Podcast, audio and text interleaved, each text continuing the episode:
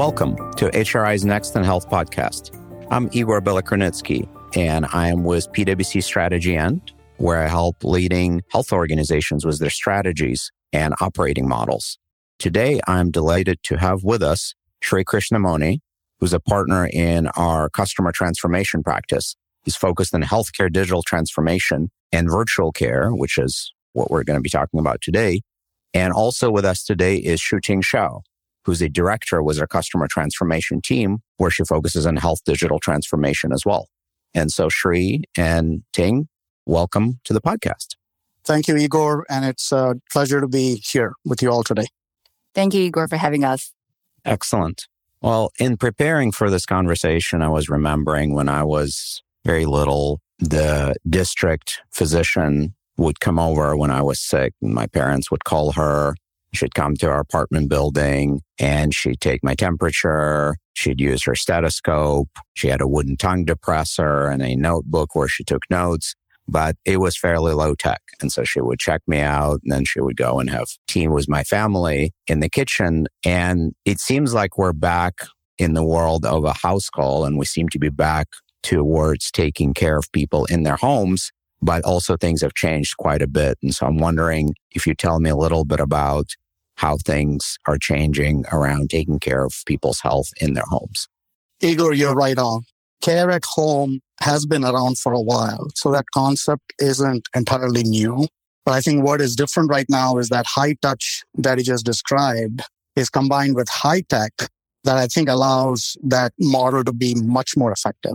I think as organizations are moving, and healthcare overall is moving to value-based care, there's a real need to make sure that patients are being cared for beyond just the episodic care that traditionally happens today. So that means being able to monitor a patient or care for a patient after they've had an acute episode, or even being able to manage their health conditions for a longer term, right? Especially if they have chronic condition and other comorbidities that need to be dealt with.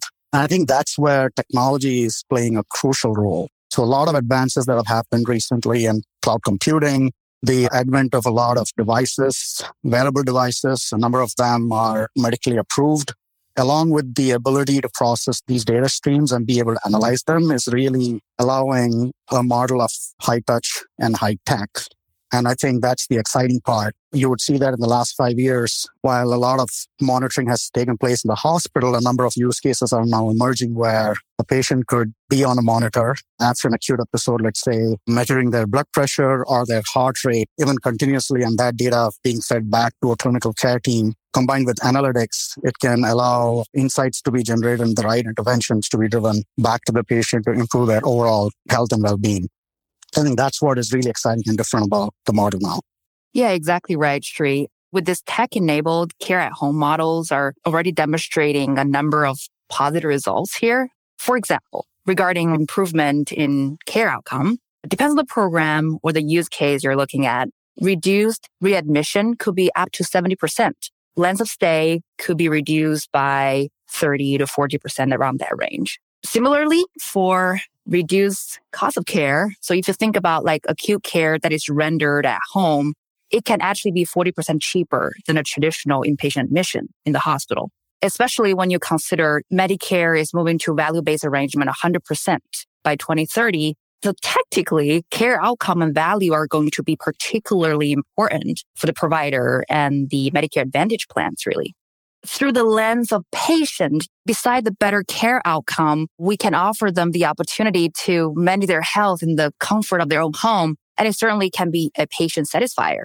And beside all this point, healthcare organization can also truly ride this tide to create this kind of brand new care delivery model with dedicated resources, assets, and operations, can truly unlock a set of new opportunities and benefit overall. And we certainly have seen new vendors, new entrants and turnkey solution vendors emerge from the market, and also select health systems start their pilots and small scale operations out there. Well, you've painted a very compelling picture of what happens when we add technology to this model for caring for people at home. And certainly in pretty much all the other industries, when we've added technologies, things have gotten better, safer, faster, more convenient, more affordable. But that hasn't really been always the case in healthcare. Sometimes technology, when added to healthcare, does not have those positive effects. And as organizations evaluate their opportunities in the space, what do they need to be mindful of? What do they need to watch out for as they're adding more technology to these care-at-home models? Yeah, that's a good question, Igor. So among the organizations that have started the development of this type of service offering, we typically see them pick it up at a topic level. So, or at the pieces of it, right? For example, when we talk about remote patient monitoring, occasionally we even see organizations calling RPM and the tech-enabled home-based care interchangeably. But if you really want to build this infrastructure and not just technology, it could be the entire operations, right? This infrastructure that can support a number of use cases and is also scalable, we think it's important to think about it holistically. So for example, think about a simple journey, right? You start with, the ability to be able to identify the qualified candidate intelligently for a program, say a chronic condition management program that is dedicated for a CHF patient. And then you enroll that patient to the right program, which could come with a number of defined set of pathways or protocols. You then follow that process with onboarding the patient, which may include device or equipment to deliver and set up at patient's home. We need to make sure the patient is settled in, feeling supported, and know what to do and what to expect from there. Then you have to manage the health, say via a remote patient monitoring centric approach. You'll be able to quickly perform triage or escalations when a vital or patient-reported symptom is kind of abnormal. That might result in on-demand virtual interaction or care coordination activities to get the patient to see a specialist in person. And along that same care journey, you might want to support the patient to address their social determinant health-related needs. Meanwhile, the patient and their caregiver should be provided information and tools so they can have the visibility into their health and even take action against a certain plan for them. And behind the scene, clinicians need to be armed with the right tool to perform their job. And you, as the program manager, based on the specific financial arrangement that you have, you will need to perform billing accordingly. So this is kind of a simple end-to-end journey. And hopefully this example gives our audience a glimpse of what the end-to-end flow might look like. And here we're really talking about four big buckets of capabilities. Number one is really your core program-related enablement. This could be the management of the life cycle of the patient, the workflow that allows our providers and care managers to do their job, the empowerment of the patient or caregivers to manage their health or their needs, and remote patient monitoring, right? Any additional service enablement, maybe could be therapy or medication-related, that will enable the holistic care delivery. And the second pillar will be management of your own asset. That could mean supply chain management, devices, manage your clinician workforce, manage your services overall, or coordination with third-party partners. And the third one will be the back-end side, which we use billing here as an example. And there's also an underlying analytics layer that you need to think about, where you want to gather the data, generate intelligence, and also embed those intelligence in the workflow so it can be actionable. So what we're saying here is you need an ecosystem of capabilities to truly drive health and wellness of patient as a whole person. And this also means that, we need a suite of technology solutions to enable this tech-enabled home-based care. I think Ting laid out an excellent perspective around the overall tech ecosystem that is needed to enable home-based care. And to me, at least, the key takeaway is it's not just remote patient monitoring. It's a number of other systems like supply chain, order management, medication management that need to all come together to deliver the care. Going back to your question, Igor, I think you're absolutely right. Technology is, doesn't have a lot of value if you cannot drive adoption for both the patient and the clinician. So I would say a few things to keep in mind as you think about how you leverage technology to make a difference. I think the first and foremost is to really emphasize the user experience and think about the user experience. And by that, I mean not just intuitive tools that you would put in place for, let's say, a patient to be able to set up a device at home by themselves. I think we are all familiar with the advent of smart home devices and how intuitive it has become. But it's also being able to provide high-touch support that we talked about when needed. So with high tech comes high touch. As an example, if a patient needs to do something by themselves at home, which is to install a device or to be able to take readings from a device, I think education is important. So thinking about how you would drive that education at the time of discharge, for example, or how would you potentially send someone to the home to help with an issue or even provide an ability for them to call in and talk to someone that can help them fix the issue or manage them through the issue that they're facing. So I think user experience is critically important. The second thing that I would say from a complexity perspective is integration. And there is a number of devices, obviously, and that device ecosystem continues to rapidly evolve and expand. So you need to think about a platform that you can deploy on which a number of devices can be integrated, they can be securely tested. And then you also need to think about driving integration back to the core platforms the health systems have. For example, in EHR. And I think decisions need to be made in terms of what you bring in to the EHR and what you might not. And as an example, there will be a number of alerts generated when data comes through. Those alerts will have to meaningfully be integrated into the EHR so that they are able to drive the right intervention. And going back to that theme of high touch, which seems to be the theme of today, we would need to think about potentially putting in a command center, staffed with nurses and clinicians who can look at that data and alleviate the clinical burden of looking at all the different data streams that may be coming in. And that is critical for improving provider options. So I think a combination of tactics and strategies that can actually help improve patient adoption, including training, including self-service support, and then things that can help clinician adoption. Command center example was one example that came to my mind. I think those are both critical to be able to ensure that we get the most value from this technology. Shri and Ting, you've painted a great picture for us for what good looks like, but it also sounds like it's a ton of work to build the necessary capabilities so that everything is user-friendly and seamless on the front stage and also integrated and secure on the back stage. So how does a health organization go about building all these necessary capabilities to be able to deliver this kind of service? Well, that's an interesting question, right? I think if you look at the evolution that has happened in the last few years, the ability to monitor someone at home has existed, right? And a lot of health systems that we work with have deployed solutions, what I would call them as point solutions, because they solve a specific use case.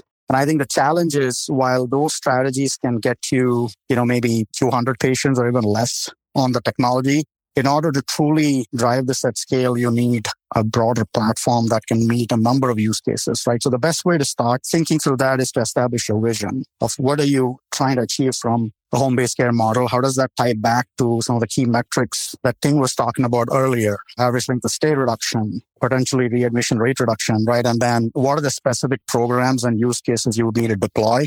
I think taking that broad view would help paint a picture of the technology capabilities you will need. Some of that Ting talked about as well. And then really beginning to identify where you have gaps. The good news is that the market has evolved to a point where not everything needs to be built, right? I think once you've laid that ecosystem view down and you've had an idea of what your capabilities are, then you can think about how you round those out. So as an example, when you think about the core monitoring stack and all the devices that will need to be integrated into that stack, and that data integrating back to the EHR, the market has certainly evolved to a point where there are a number of players you could consider that can bring that capability. And interestingly, those partners might not just bring the technology. They could certainly bring the technology, but they can help you with additional wraparound services, including clinical services. So that command center example that I talked about a few minutes ago, I think there are players that can bring that to bear as well.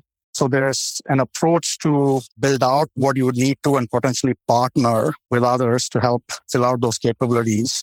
At the end of the day, I think the strategy you take is dependent on a few considerations in terms of whether you build something or whether you buy or partner with someone, right? And I think it's based on your current capabilities. How long can you wait to get to market? Some of these use cases you might need to bring to market pretty soon. And then the maturity of the landscape where you can potentially partner with someone versus building it. But I think it's a combination of these three that can get you value quickly. And I think it's critical that we start with a pilot, prove out the value, and then scale more broadly.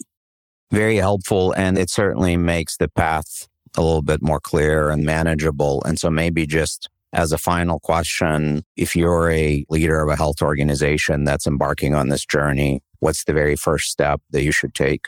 Yeah. So the question here is, right, before you go out and gather resources and even buy things, you really need to start with a clear offering definition and a business case to back this up. It's important to understand why you're doing this, what's the vision, and what type of experience you want to deliver.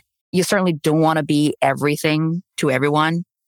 And along this offering definition and business case process, aligning internally across sponsors and operational leaders are also critical for two key reasons.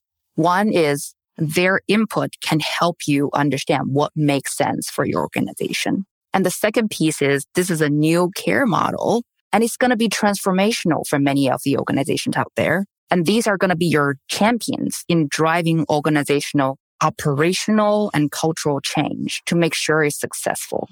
And so once you get the definition and buy-in in place, as you need to stand up the model itself, I'd say it's still a relatively innovative space.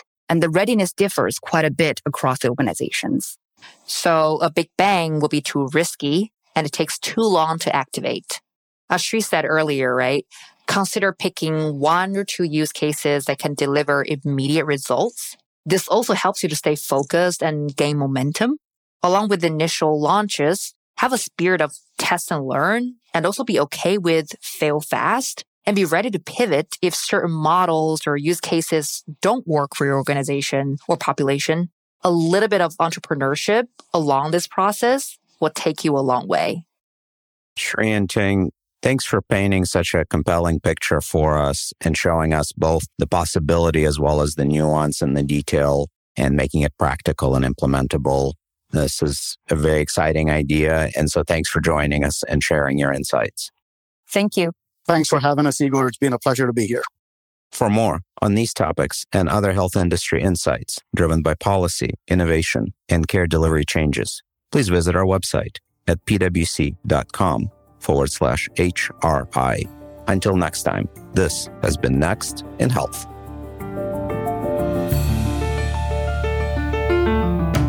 This podcast is brought to you by PwC, all rights reserved. PwC refers to the U.S. member firm or one of its subsidiaries or affiliates, and may sometimes refer to the PwC network. Each member firm is a separate legal entity. Please see www.pwc.com/structure for further details. This podcast is for general information purposes only and should not be used as a substitute for consultation with professional advisors.